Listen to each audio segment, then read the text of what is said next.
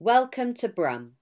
My name is Jasmine Sandar and I am the executive producer of Bringing Recognition to Underrepresented Minds, a podcast series that has been launched as part of the University of Birmingham's Black Voices campaign. Black Voices was launched with the aim to provide our Black students with a platform to discuss any issues that impact their lives. If you would like to look at our other projects, you can head over to guild of students dot com slash black voices and have a browse through our website. But in the meantime, I hope you enjoy our second episode for this series, Black Music. Welcome to the second episode of Brum, Bringing Recognition to Underrepresented Minds. Today's episode is focused on Black music. I am Sandra N Y and I'm joined by three amazing guests. We've got Zafari, who is a local pop-based singer.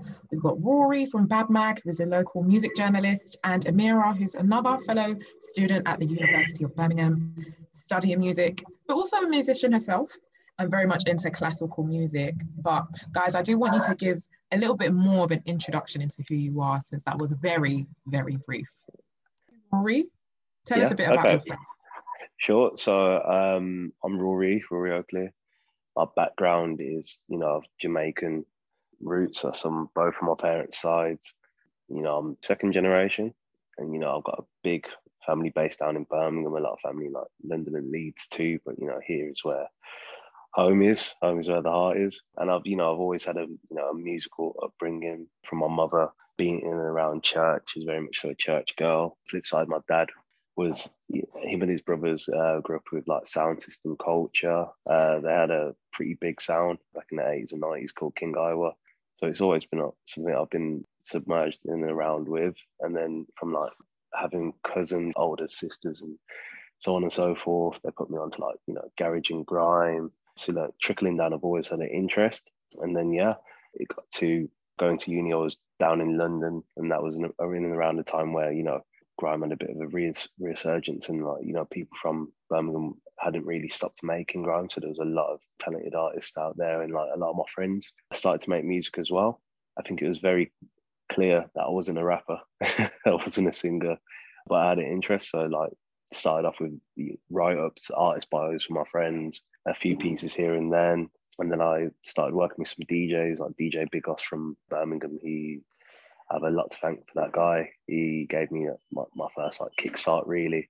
It was like sending out mailers to like radio stations, different labels for the artists that he was trying to push. A lady called Lily Mercer, who runs a magazine uh, down in London called Viper Mag.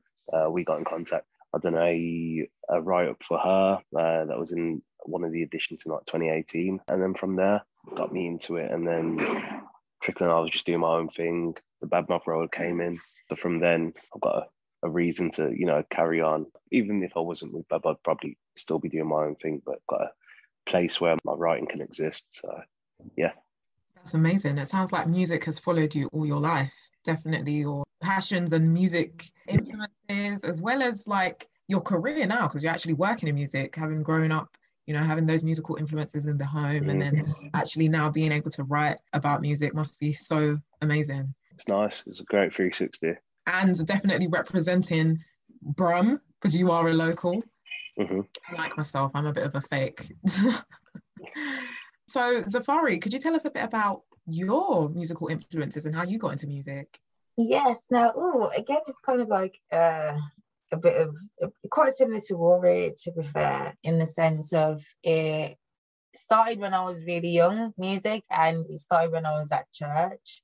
And every Sunday we go to church, and then one particular Sunday, my mum was like, "Get on stage and sing," and I was like, "No." I was probably about four or five then, and I was like, "No, I'm not doing it. I'm not doing it." But she pushed me. And like there was like a church choir at the time, and like she kind of noticed that I would go home and just like sing the songs from church, and I would just pick them up really quick. And then considering I was really young, she was just like, "Wow, you need to just just just go and sing." So she did push me a little bit, and she gave me a massive kick up the bum to go on stage and sing. And again, it was really nerve-wracking, but it gave me that kind of like, it gave me that sense of belonging, I guess. And it just felt really good at the time. And I've just always been into music since. After after a while, we didn't really go to church that much because you kind of, life got, got in the way, and like you just kind of not grow out of it, but it just doesn't come as much as a, a ritual anymore. And I started dancing. And for years, I was a dancer. I was like a street dancer, hip hop dancer, freestyle dancer, all this flexible stuff. And um, again, even though it's dancing, it was still music based because I was dancing to music, and I was dancing to music that I really enjoyed. Dancing to like Missy Elliott, stuff like that, Ludacris, Busta Rhymes and stuff. Pop, pop, pop, hip hop, R and B music.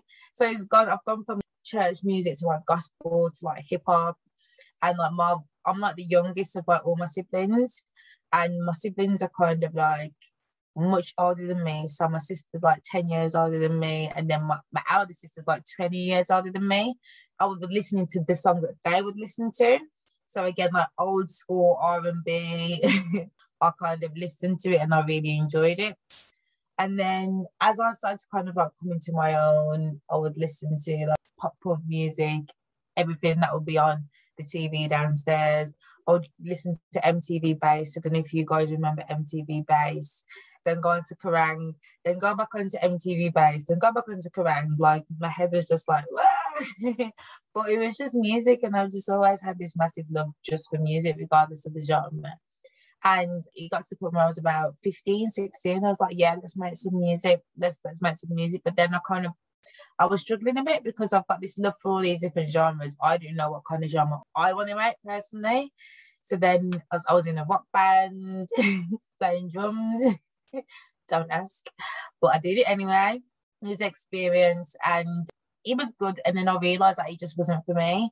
And I wanted to sing. So then I got into a studio at my local, it was like a local youth club down the road from my house. And I worked with a producer and we made my first ever E P, and that was just amazing. And I was literally like sixteen, seventeen then. And then I just started doing gigs, performances, festivals, and then people kind of started to know about me, and I was like, oh, okay, maybe I should do this. So I did it and I continued to doing it. And now I'm here and I'm twenty-two now and I'm still doing music. So it just shows that you just kind of have to be persistent with it, especially if you love it and you've got a passion for it. I just know that I won't be able to not step away from music. It's just part of my life and it's just part of who I am now. So yeah, that's me. That is amazing. That's such an interesting story, which actually parallels well with like Rory's story as well. And I think a lot of us can actually relate to how within the home, there's like a amalgamation of different genres that you're exposed to, like whether it be cultural or religious or like just generally what comes into the home. And I can definitely relate to having older siblings and taking a lot of their musical tastes on and assuming that those were my tastes as well, and then just sort of finding your taste and finding out who you are as a listener of music, because I think definitely it's it's lovely to like have all those influences coming in, but also finding out what genre best suits you and best speaks to you is, is also a great discovery. But Amira, I think your interest and your particular genre of music is quite different from ours, being like hip hop, R and B, pop, et cetera. Tell us a bit about your musical influences and growing up, what sort of music you listen to and what sort of music you're into now. Yeah, I think it's quite interesting because, I mean, I owe the fact that I started learning violin and all of the um, classical music training that rooted from my mum saying, I want all of my children to be able to ice skate, swim, tap, ballet, everything, right? So me and my sisters have a large range of skills at our disposal, which is something that my mum really wanted us to be able to have. Granted, I wouldn't say that classical music was the music that we were listening to at home or the music that was playing all of the time. My mum was a massive fan of like jazz and Motown and soul and funk, and that's what we were listening to at home. My dad just always listening to reggae and then like Barry White. So there was not much correlation between the music that I was studying. I started learning violin when I was nine years old. So the the parallels between the music I was studying um, as a violinist and the music I was listening to at home were very different. But it didn't feel different to me, partially because my first violin teacher was a black man and he's like a father figure to me now. So it didn't feel like it was something that was supposed to be a white thing. And I think that had a massive influence on the way that I perceived classical music. It didn't come with the elitism. It didn't come with all of these different social cues, because to me, it was coming from the same people, right? Um, and that has a massive influence on how I've perceived all these different genres. Me and my sisters can all play classical music. We all have almost up to grade eight standard training and all of those. And I think my love for classical music, um, I enjoyed it when I was nine, but not a lot. I found it boring after a while. And I think a lot of young people probably understand that sentiment. It wasn't until I got a little bit older, I'd say about fourteen or fifteen, where I really started listening to it more and more. And I had detached the concept of boring classical music. That, that had gone, it dissipated for me, because I'd discovered all these different genres within the term classical music. We're talking about four hundred years of music, do you know what I mean? There, there was so much variety in that. And that was something that I found exciting. I loved playing violin the whole way through. Playing violin was never the instrumental side, the learning the instrument and enjoying music and being able to play different genres with the instrument that I was playing meant that my love for violin never faltered. And even still, that that maintains.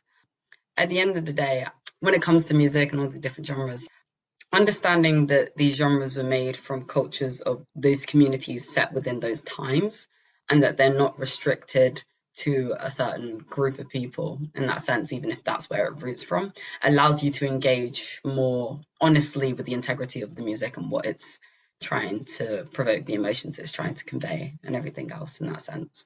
So yeah, that's like my experience with um, music. It's, I think music coming from the home is something that we can all relate to in that sense. one hundred percent. And I think you touched on a really interesting point in that musical instruments are so versatile. The same instrument, like you said, a violin can be used to play a range of different genres, which I think is so am- amazing about music. But I think we've discussed a little bit about what influenced us as people within the home and how we sort of got into music. But we didn't actually touch on any past figures from history who were well established within the music scene and directly influenced us in any way. I mean, I'm not a musician myself, but I do love music a lot. And there are particular musical figureheads that just influenced me as a person. So I thought it would be interesting to sort of find out, who were your musical influences outside of the home? I'll start with Zafari on this one.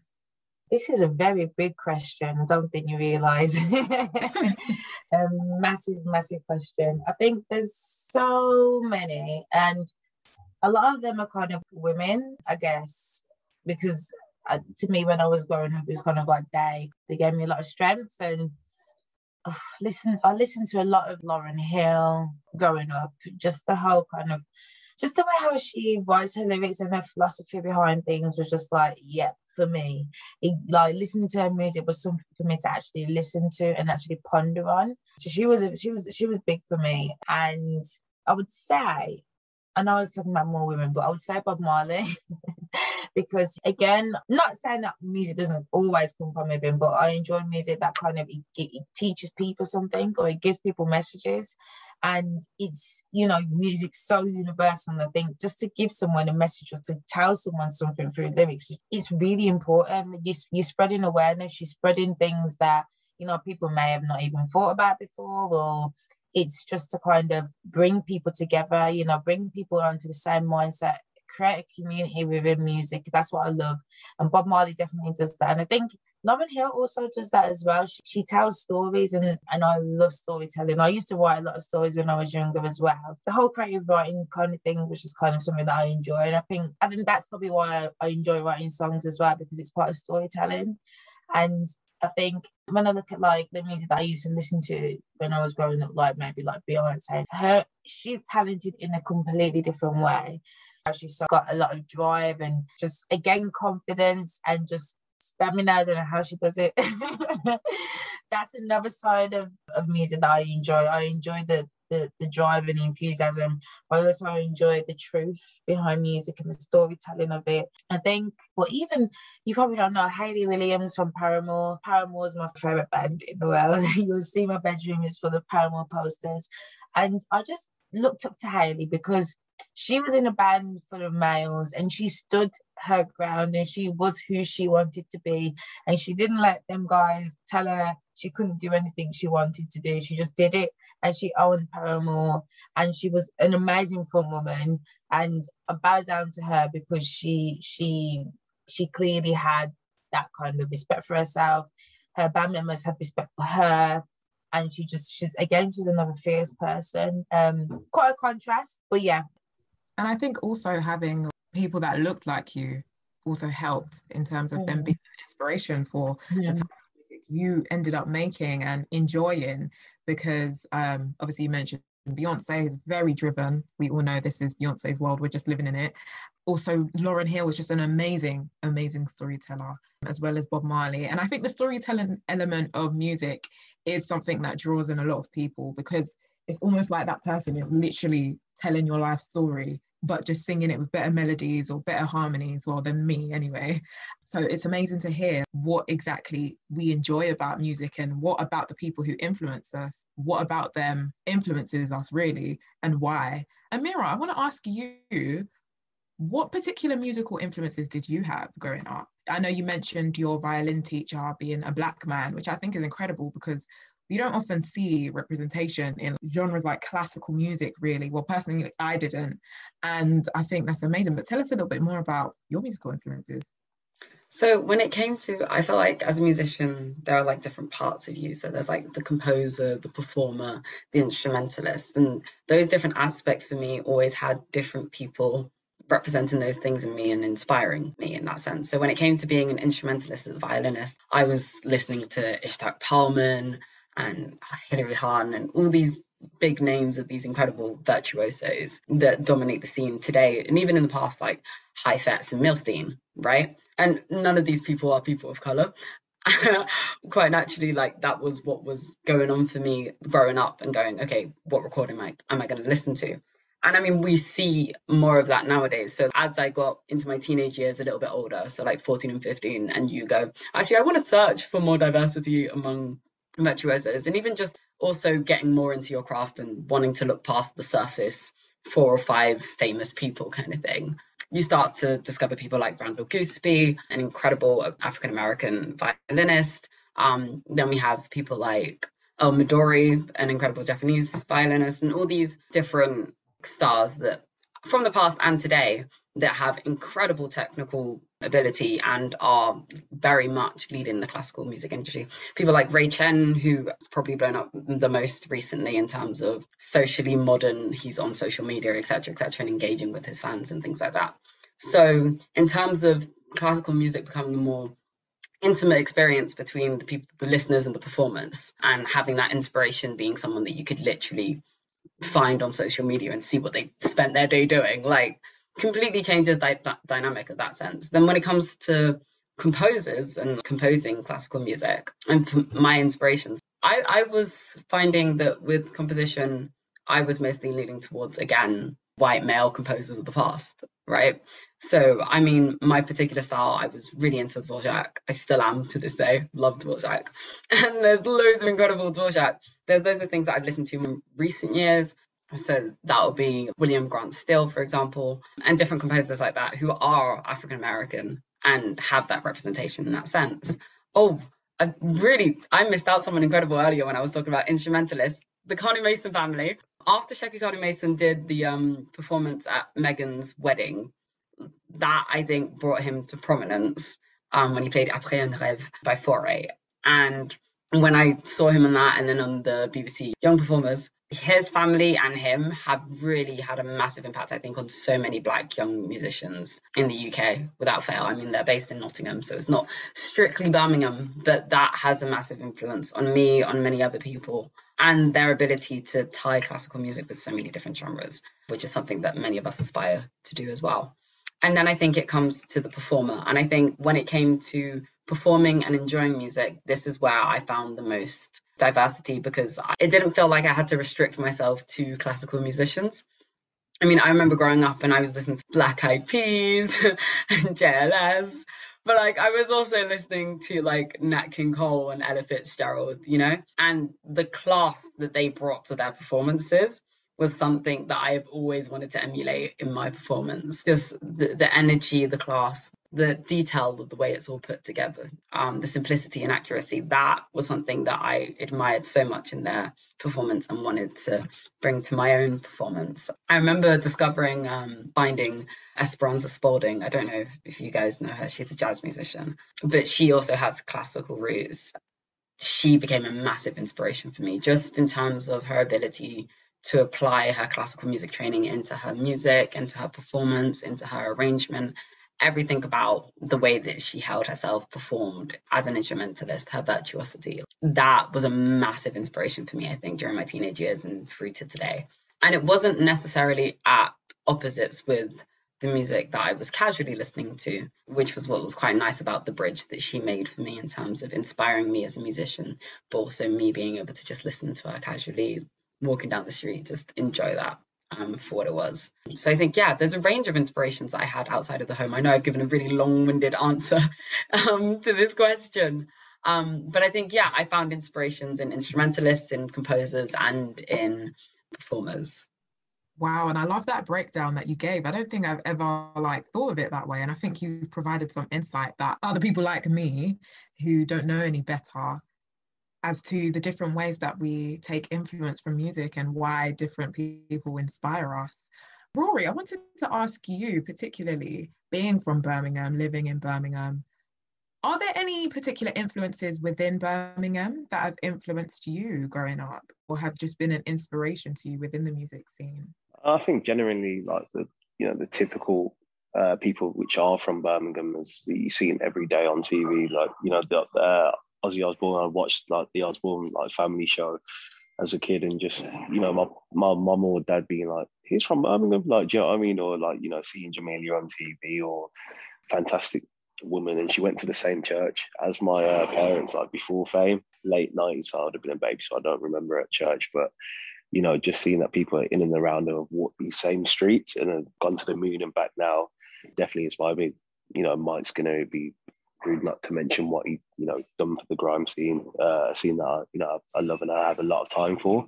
So I'd say Birmingham wise those be, and then you know you have the Devilmans, and in like two thousand four I was probably about two thousand no two thousand six I was probably about ten, and seeing him clash Skepta on like the uh, Lord of the Mics D V D just like blew my mind, because he's you know he's from Birmingham, he sounds like me, not exactly, but do you know what I mean? We've got the same accent, so yeah. It's just you know refreshing. And I'd say on a wider spectrum from that, just I think it was Sandra that said watching it. Uh, No, Zafari said, sorry, uh, watching M T V Bass and, you know, Channel U and all these channels in the box. You'd constantly see musicians on there. But two that stuck out, like, you know, hip-hop-wise, I'd say, was probably Pharrell and Kanye. Just as a young black boy, I have a big family and a lot of cousins that and haven't done the greatest stuff ever. So I wasn't, not like I was shouted away, but I wasn't, I didn't spend a lot of time with them. So they followed like the dressed, acted like, you know, your fifties cents, your J's, Ja Rules and whatnot. But to see two black guys that, you know, weren't the typical, you know, gangsters and use their imagination and like their style and their influences and weren't, you know, defined by, you know, being black and having to be tough. I think it's inspired me on, in multiple walks of life to this day. And I think I feel like, you know, if it wasn't for them two, I'd be totally different. Like I was a massive, still am a massive Pharrell fan. I remember my cousin, she was in like the Spaz video for N E R D oh seven. And she, like, do you know what I mean? She met him, like, that was like God to me. Like, do you know what I mean? Past those, I'd say Miss Dynamite was a massive influence. Just seeing this like unapologetically like black girl destroy the stages everywhere, like, you know, win multiple awards, number ones, the whole shebang. Like it was amazing to see her, and like, I had the biggest like crush on her. And then the funny story, um it was like our post sixth form like lads holiday to Iron Apple, and she was performing, and like I bumped into her, and I was like, oh my god, Miss Dynamite, I've fancied you since I was like five. And she was like, oh no, don't make me feel old, man. But she like she was lovely, she appreciated it, and um uh, on me, and just you know to see that you know a black woman be herself and not having to be, you know, sexy or be over sexualized. She never let that be her and or let it define her. So yeah, massive props to her. And I would say as well, he was like my favorite grime artist as a kid. Like, like uh, Pharrell and Kanye, he, you know, never followed to like the tough guy look. He was a bit of a ladies' man who's had confidence, and like, you know, Black Boys is a song that, you know, inspires me to this day. Um, just hearing speak so boldly and proudly about Black people, especially Black people within the U K, giving up claims like, you know, your Lenny Henrys, your Ian Wrights, your Trevor McDonalds, and like, you know, those guys I have a, I have a lot to thank for as well. Just people that look like me being on T V and show me where I can, you know, possibly be one day. So yeah, I'd say those are, you know, some of my uh, musical influences that really had a long-lasting effect on me. I hope I did you justice. I think it's just so amazing to hear like all the different inspirations we have, and you know, it's not just defined by where we are, because mm-hmm. personally growing up in uh, East London, I definitely, there was a lot of musicians who grew up here and have done really well, like Getz, Kano, so many um, that I can't even name, otherwise I won't do it justice. It wasn't just limited to who was around me, but having the luxury of T V and seeing people like Nicki Minaj on stage in the States, like just the confidence that she exudes when she performs, yeah. in her raps and everything, I think is just amazing. And I really loved how you touched on Miss Dynamite, you know, obviously yeah. a Black woman who mm-hmm. influenced you, because we often hear Black women in- inspiring Black women, Black mm-hmm. men inspiring Black men, but I think it's nice to see that crossover in terms of oh, representation in general and all the different characteristics that these musicians embody, which actually influences all Black people. But I did particularly want to discuss Jamelia, who obviously was born and raised in Birmingham, and she is a very successful musician. She is very vocal also on like just race and everything.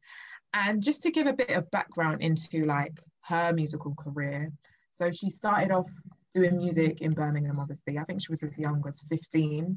And at first, she didn't really notice any musical barriers, because something that I've also noticed is that in Birmingham, there is a sense of community. And uh, particularly where she grew up, it was quite a melting pot. Um, she didn't see race, really. She didn't acknowledge it as something that was going to hinder her career. Um, but instead, she speaks about how this came from her mum in the home, telling her that she can achieve anything she wants, which I think a lot of us can relate to, how our parents, like Amira was saying, you play so many instruments, you were into skating and, and music, and it's just so amazing how within the household we get these influences. And Jamelia did actually have that from her mum, who told her that she can just do whatever she liked, and she definitely encouraged her musical career and her musical progression. Jamelia is obviously very successful. She's had three studio albums, eight U K top ten singles, and four MOBO awards under her belt. But she did notice that actually the further along that she got into her musical career, there were more barriers that she was more aware of. The further, the further she left Birmingham, she noticed that she was exposed to more criticism, and actually she noticed racism very subtly, because she noticed like microaggressions from her peers, and also just like lack of opportunity that she was offered. And I think it's really interesting, because in her transi- transition to T V presenting, that's when she noticed more of these racial barriers. And I think that's just enlightening, because it seems as though when Black people are within a space where we're kind of expected to flourish, so within music, there's a lot of Black people, there's a lot of representation in that, but when it comes to what we actually see on our T V screens, there's less of that representation. So I just want to pose this question to you guys. What racial barriers have you personally faced within your careers? When did you start noticing these, and what racial barriers did you face? I'll start with Rory on this one. That's a great question. Uh, I'll give an example, which is, I'd say it was a barrier, but it's put me onto the path where I am today. And I'm really thankful that, you know, it did happen. So, you know, before I was doing this, and like, I, I you know, I work for Bad Mag, but I mentor as well uh, for autistic t- uh, teenagers. And beforehand, I was working with finance for about next to near two years, pretty large company, privately owned, in which I didn't know how much of that makes a difference. I uh, started the role, you know, was welcomed in by like, you know, my department. Everyone was like, great. And then time and time went by, and then we went into lockdown. And I noticed that there was no mention to like, or even a nod or or a sign of support to like the Black Lives Matter movement, um, or the interest that was going on, you know, to check in if I was okay. And like, I'm seeing like my Black friends that work for other companies, um, you know, have that, you know, are you all right? I found it interesting. But I plowed on, we came out of lockdown and I went back into the office. There was a like a senior project manager that he was always a little off with me, but I just thought, you know, I'm young.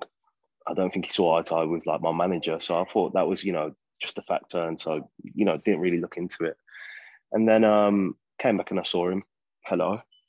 Like, and I'm just expecting a hello back and move on with it. Uh, and he was like, yo, Mister Afro. Oh, uh, and then I was like, like, excuse me. And he was like, how you doing, blood? And I'm like, to, you know, I've never, I don't give off, you know, that type of vibe, or, you know, I'm a, I'm in work, I'm a professional, not to say that, you know, I shout, I've, you know, that's who I actually am, cause it's not me anyway. And then I saw him the week after, this carried on, you know, how you doing, bro? How, what, how, what handshake are we doing? That afro's getting bigger, isn't it? Like these times I had, you know, a high fade with my sides, like, it was, you know, a respectable haircut. There was, you know, it wasn't messy or kept untidy, in which I can imagine you as like Black women have faced um, growing up. You know, I spoke to like a son of a senior figure, and he was like to me, disgusting what he said, but it's a privately owned company and he's been here for years. He'll just get a light telling, slapping on, on like the wrist, and that will be that. Um, so there's no point basically. And then that, you know, it fueled me and it really, really hurt me and it set, and like, it, you know, I grew up in a predominantly white area, Acots Green, and, you know, I always saw like sort of racism and whatnot, but I thought it was just, you know, small-minded people and like professionals, especially in the working world, wouldn't operate like that. It wouldn't be that sort of party, and it, it was. So it geared me up into, you know, quitting, and it's got me to where I am today now. So I'm, you know, I'm thankful for it, that it's happened, and it's a shame that it did happen, but that's life. So if I'm ever in a position where, you know, I have autonomy or authority to, you know, teach, you know, diversity and, you know, emphasize that within like a, a big professional workspace, um, you know, you bet you're going to do that. So yeah, I'm glad that's happened. Yeah. Wow, that's honestly, it's like almost shocking, but not shocking at the same time, because it's kind of like, it seems as though sometimes these people see one version of Black, as if there's not different experiences. Mm-hmm. Like there's not one Black experience. We are just Black people living life.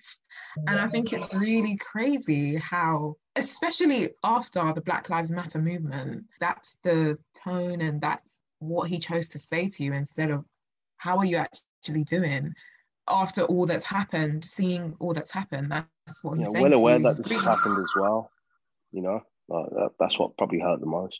I think you also taking it up with, you know, authority and then having it shut down must have been very hurtful, because you assume that the, these people take care of you, they are your employers, you do get paid a salary, but there is a certain duty of care that they have to their employees, and you'd expect at the bare minimum racial comments or those sort of microaggressions at work would be dealt with accordingly. But I guess that is, it, it speaks to what needs to be done as well in terms of what do we do now for the future, because I personally I am getting a bit tired of like educating people, and I think it's now time for yeah. people to use that education when and actually just understand. But um Zafari, what about you within the music scene? Have there been any racial barriers that you've noticed, or any barriers in general, especially being a woman as well, as well as being a Black woman? I think more as being a woman rather than my race, um, to be honest with you. And my age too. I think that's also been a barrier, because when I started music, I was sixteen. Let's call it seventeen. And I kind of felt like there were certain times I would be kind of like patronised a little bit by promoters, not really like kind of take me seriously, even though like I feel like I've got quite a level head on my shoulders. And there'll be times I'll go to a gig and they'll be like, oh, oh, you know, oh, um, are you doing this? Or are you doing, like, kind of like making me feel like I don't know what I'm doing. And even though like I've I've taught myself how to sing, I've taught myself how to perform. No one's taught me how to do this. I'm I'm I'm a master of my own creativity. But like there'll be times where I don't know, I, I would just feel like the men, the promoters would just kind of make me feel less than what I am. And I don't think I've ever experienced anything due to my bass as such. But I do feel like there's times where I'm st- I'm supposed to act a certain way because of my race. And I'm supposed to, I don't know, maybe sing a certain way because of my race. And there's been times where I've done performances and I've covered certain songs and it's kind of like, oh, okay, why are you covering this song? It's it's a white song, or it's it's it's a song not made for me, or I've I've felt like there's definitely, definitely been times where I've been categorized in this box, kind of like going back to what we were saying about Miss Dynamite, how, I don't know, I feel like you get more attention when you sexualize, kind of get a bit more further in the music industry if you do sex- sexualize yourself a little bit. And with me, I personally can't be honest. I, I, I can't be asked to do that. I don't have the time to kind of put that extra effort in to be someone that I'm not. And again, it goes back to me being a mom as well. Now I'm a mom. It's like some days I want to be sexy. Like there's this whole stereotype of me being a mom, but I can't. I can't act a certain way. I can't dress a certain way. I can't. I shouldn't be doing these certain things. But I'm still young. I'm literally only twenty-two. I still ha- kind of have that youth inside of me, and I can be whoever I want, and I can sing whatever I want. I can wear massive creepers. I can wear big chunky shoes. I can show the punk side of me if I want to, without someone looking at me thinking, mm, why, why are you wearing that? You're black. Why are you wearing it? Why are you wearing those things? You know, it's not that I've had any racial experiences. It's more the stereotyping. And like growing up, I've kind of had to like bite the bullet and think, okay, cool, it's okay. You're not going to wear that just because you're made to wear that because you're a black girl. You can wear whatever you want and you can do whatever you want. No one's going to tell me not. It's been, it's been, it's been hard. Like it's been really hard. And there'll be times I would go, like I used to go to my gigs and I'll be wearing my Air Maxes and stuff, like just because it's casual, and I'll be wearing Air Maxes with a dress, and it's that's just how I want to, that's just how I want to do it. I don't want to wear a dress with heels. I want to wear trainers because it's comfortable. You know, it's just kind of like breaking the norms a little bit, challenging the status quo.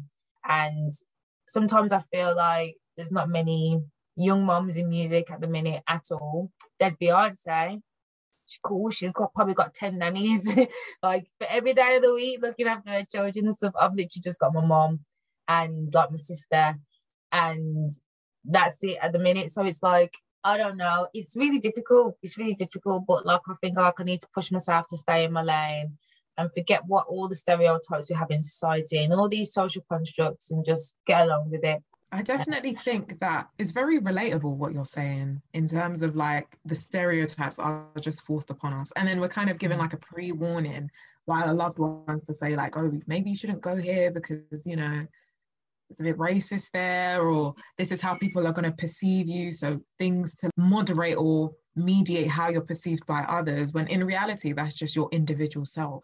Um, mm-hmm. And I think it's crazy the fact that people have the confidence to question the way you're singing and how it's not quote unquote black enough, or it's a white genre. I think the beauty of music is that it's so universal.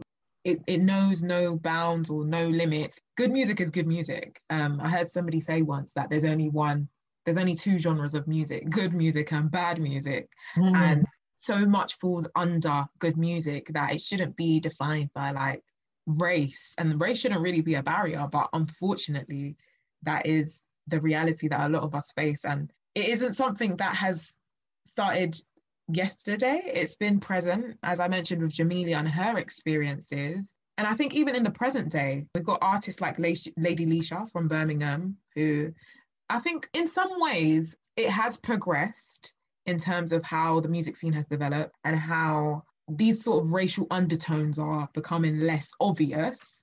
Not to say that it's completely eradicated, but I think Lady Leisha is something somebody that is admired within Birmingham and outside of Birmingham, because she's so vocal, so open with not only her sexuality, but her individualism.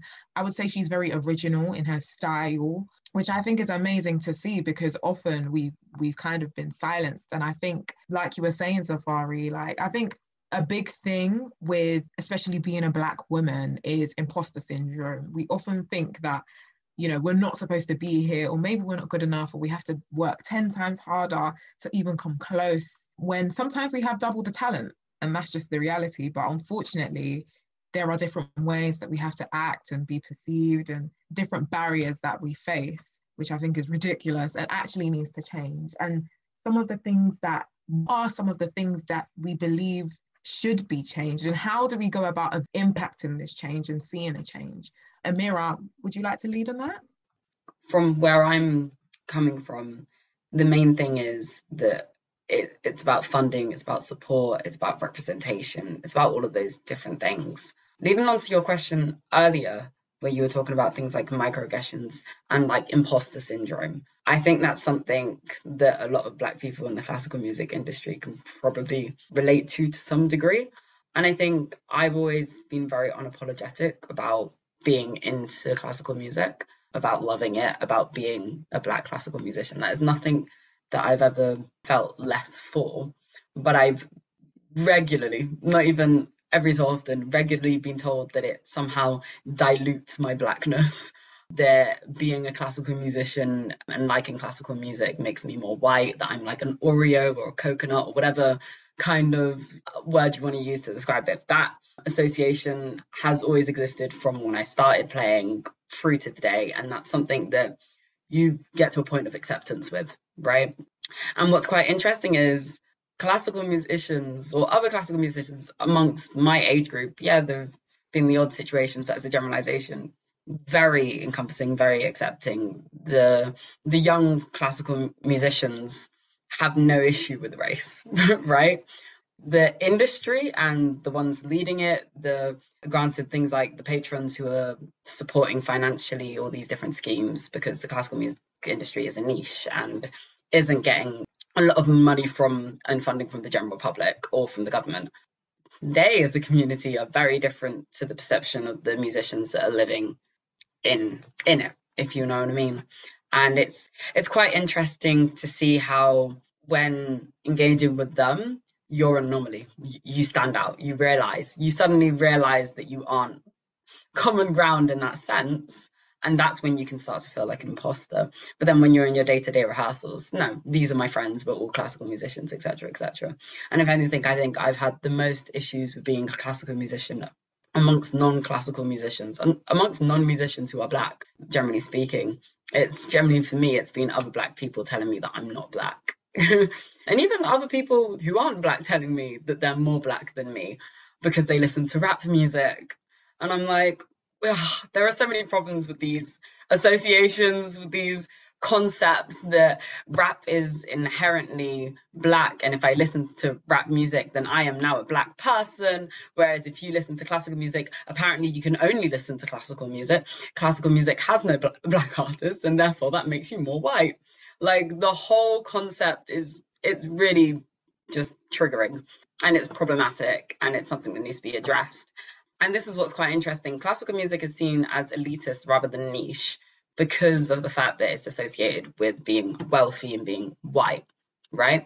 And we notice that there is a class gap in the U K, and there is a correlation between people of colour and being from poorer economic backgrounds. Right.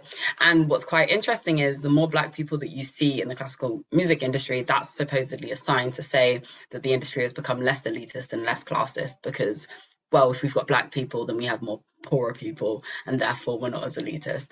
And it creates a whole road of problems. And also it has positive effects, of course, seeing more Black people representation, all of these positive things, and um, getting rid of the elitist image of classical music is a wonderful thing to do, because it is just a genre of music. It is not superior in any way, and it shouldn't be considered that way. But I think there are so many, there's still such a long road ahead of us in terms of improving the industry for those concepts. That comes with representation, it comes with funding. Um, it also comes with the problem that the industry is vastly connection-based, So when you go in for auditions, if you know this person, or, oh, my uncle worked with this person in this orchestra and I'm, I'm going to go and get a spot here. Do you know what I mean?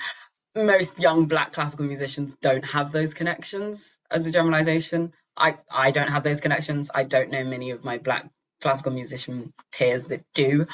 So we're getting into places from sheer work and talent, like many other people, don't get me wrong, but it is that element of those kind of privileges that come with the industry. So yeah, there's a lot of hurdles that can't be reduced to just race or can't be measured and proven that it is necessarily strictly race related.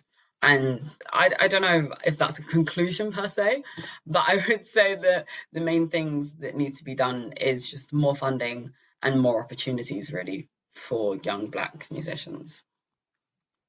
I agree. And I think you definitely touched on nepotism as well, in that, like, you know, it's about power and who knows who and who can help who climb up the ladder, when sometimes in particular industries, we don't have access to those opportunities. And so we are less privileged in those spaces. And then it is ultimately down to hard work and talent at the end of the day. But I like the fact that you spoke about funding, because that's something that often we try to brush to the side sometimes. We don't like to talk about the fact that, you know, these communities need help financially. I know that of recent, there has been a significant reduction in the amount of youth clubs there are. I think actually Mahalia actually went to Birmingham, an academy in Birmingham, which specialised in performing arts and creative arts. And there she was able to establish sort of the start of her musical journey.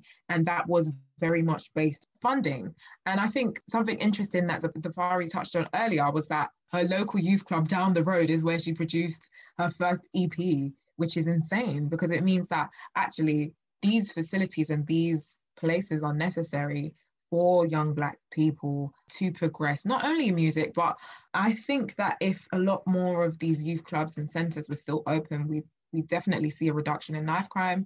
We'd see a reduction in crime in general, because, you know, you'd be putting these young people in more positive spaces where they can harvest their talents in something that's more productive and not something that's detrimental to them. But do we think that this is something that's been influential in previous artists' careers? I know that I touched on Mahalia, but do we think the progression of the music scene in Birmingham was largely based on their access to opportunities and like youth clubs and centres outside? Like, what do we think it was down to? Um, I'll start with Zafari. Oh, go on. I'm I'm glad you mentioned Mahalia, because we went to we actually went to the same we went to the same college. Yeah. Wow. yeah, yeah, yeah. Um, lovely girl, lovely girl. Her mom's great as well. Her mom's really, really nice. So you can tell that she's come from such a nurtured environment. You can, I felt it. But with what you're saying, I feel like a lot of it is sometimes luck. And then a lot of it is sometimes it's about your networks and it's about the people you know and the people that you connect with. Um, I think, unfortunately, I don't think there's many kind of big networks in Birmingham compared to London. But I feel like there isn't quite as much creative education as there should be in Birmingham. I feel like there should be more opportunities for young people. There should be like more art schools in Birmingham for, for, for children to actually express themselves and young people to express themselves and realise that being creative, doing music and things like that is normal and it's acceptable and it is something amazing and it's so useful to your mental health. And I think I experienced that first-handedly, because growing up and going being at school, I was not quite academic. I think what made me get through school was my maturity, not really my academic. Like, I was just not, I, I did not do that. But because I kind of had to put my mind to it, I kind of was okay. But my mind was very floaty, very more creative. And I think the national curriculum, unfortunately, just, I don't think it's the right thing for young people or children, because you can't express. You, you don't know, like, creativity is kind of like just kind of brushed away. You have to find it yourself. And then once you find it, you have to find the right people to work with. And then once you find the right people to work with, then you're going to need the funding. And then if you can't find the funding, it's like you're going to be stagnant for a very, very long time. So it's having that kind of like creative education that I feel like Birmingham doesn't quite have yet. But I feel like we're on the way to getting there, because again, a lot of artists like, like Georgia Smith, like Mahalia, they're there, but it's because they've had that that that creative education come from London, and we need to bring it to Birmingham, and we need to create those opportunities, not for young people, but for children too, because there's going to be so many young people and children who are going to love to sing, who are going to love to dance, who are going to love to play an instrument, but then they're going to get to like, it's like, what is it, the glass, the glass ceiling? They're going to see like what they can, what they can achieve, what they can't really achieve yet. So it's putting things into place now, getting those youth centres back open, getting some community groups accessible for kids so they know that they can do art, they can be creative, and they can have those opportunities, and not just you have it because of luck or you have it because of the people you know. We, we need to have those opportunities there and then. And it's something that Birmingham needs to develop on, I think, but hopefully we'll get there. I do agree with you in terms of the curriculum and how it doesn't really favour creative arts, because like mm-hmm. I know in London, well, in my school, the creative subjects were options that you choose. They were never like compulsory subjects that, you know, we had to learn about music, we had to learn about drama.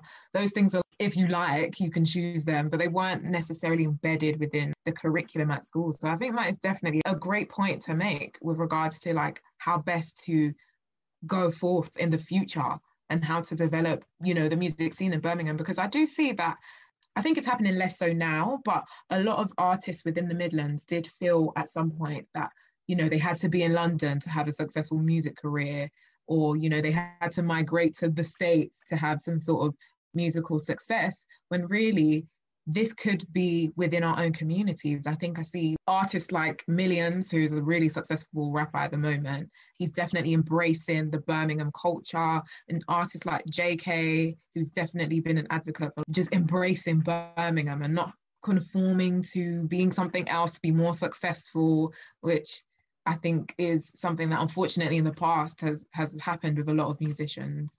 But Rory, would you like to discuss sort of what future avenues we could go down in terms of what to do next? What to do next? That's a great question. Um, I feel like there's so much that we have to do to like bring it uh, further, because, you know, touching on the um, the youth clubs and, you know, those incentives that have just faded away throughout the years. Like, for example, I taught creative writing classes just before like lockdown two, two or three, November, December, and um, you know, it was it was for inner city Birmingham youths, which literally ninety-eight percent were bl- young black children. And, and, you know, I'm teaching a creative writing classes, but I'm thinking, couldn't this be on a Saturday in their own time, in which they w- had the option of doing? Why does it take them to be naughty for them to be here? I'll never forget, there was a year nine student, really lovely girl. She had colourful, bright hair. Um, you know, was into alt rock. She said she loved like Hayley Williams, Paramore, and she was only there because, you know, she's often taken a mick out of, and she had to, she, you know, she lashed out on a student being called like white or, you know, a sellout. And, you know, it's a shame that she's not there out of her own accord, because that's what she enjoys, and like that broke my heart. So I feel like going forward, we need to take upon ourselves to, you know, offer those services, even if they don't exist. We have to go and create them, and, you know, force to change. And as much as we have to look to the council for the funding of these things, if we come together and, you know, try and build these things into existence, like, we have the capability to do so. And I feel like, not to toot our own horn, but like stuff like B A B, we like cater to artists in and around the West Midlands, and there's so many talented artists that are, you know, coming up and emerging. I feel like with more platforms, in order for them to get their music out, you know, it doesn't have to cost you money. It's like, it's good music, we'll push you, and then, you know, if you can go to the stars, you know, and beyond, like, great. So I feel like it just takes more selflessness and just us as independents, because we've saw that the, the authorities aren't really doing much about it. To touch on schools, like, pushing away that creative element, I remember I uh, I really enjoyed art, like, from year seven to eight, and, like, it was coming up to year nine, and it was options evening, and, I, you know, me and my mum went to see my art teacher, and she, she took my mum to a side, and she was like, listen, I know Rory really likes this, but he's he's not very good, so I wouldn't, you know, advise him picking it up. She went mental on her, and um, at the end, I, you know, I didn't pick art because I was disheartened, and, you know, so I feel I feel like it takes the, you know, the schools in general to, you know, say no, we're pushing these avenues because, you know, we can get brilliant alumni. Like, they should stop being stupid and look at it in that way, see what they can get out of their students, not just A stars, A's, A's and B's and, you know, maths, English and science, because there's other avenues in which people can go on and have great successful careers and lives post this. So I feel like it just, it, it takes everyone to, you know, look forward and, you know, build it from the ground up, because like the seeds are there for that to, you know, happen. Sure. Just before we end, I would I wanted to ask if you guys had any emerging musicians that you want to recommend who we should be looking out for, any young Black musicians in Birmingham or outside of Birmingham that we should be looking out for and supporting. I'll start with Amira. Well, I will always plug Randall Goosby, incredible violinist, um, and he literally recently released an album which is an ode to some white classical musicians, but also loads of Black classical musicians and composers of the past. I mean, he's got a piece on it by um, Florence Beatrice Price and William Grant Still, and awesome stuff happening there. I mean, in Birmingham, if you know anything about the Birmingham Royal Ballet, the new director, Carlos Acosta, he's Cuban and he's been doing incredible things.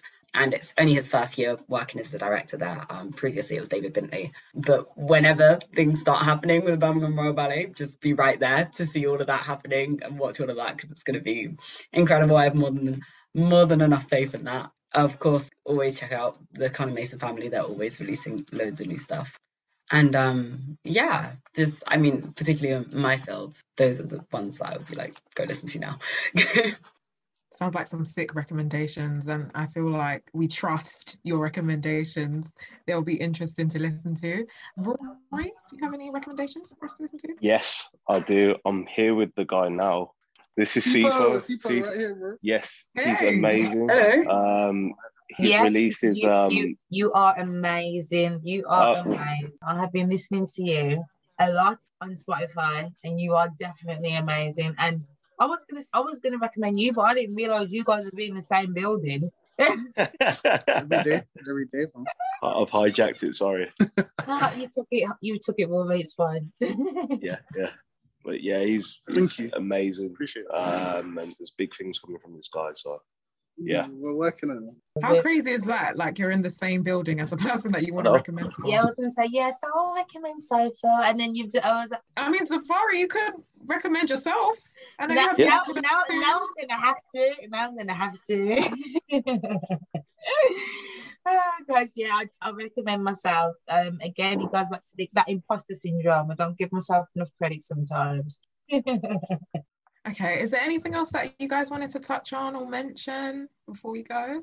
Uh, I just want to give a big props to you all. It's, really, it's been really inspiring to, you know, just see the different avenues that you've all come from, and you haven't let any sort of tags keep you back. So, yeah, massive props to yourselves. Yeah, yeah. And a massive thank you to Sandra um, for hosting yes. and oh, doing yes. everything, all your research you came through. Yes, yes, yeah, yeah, definitely. Thanks, guys. I'm getting all shy now. Um, so, thank you for listening to the second episode of Brum, Bringing Recognition to Underrepresented Minds. Again, today's episode was on Black music. I hope you were provided with a great insight. We've had amazing guests today. We had Zafari, Rory, and Amira, as well as myself. I'm Sandra N Y, the head of music at Burn F M, which is the University of Birmingham's radio station, and I'm also the Diversity and Inclusion Officer for the Student Music Network, and it's been amazing to speak to you guys today. Hopefully we catch you soon. Yes, thank you.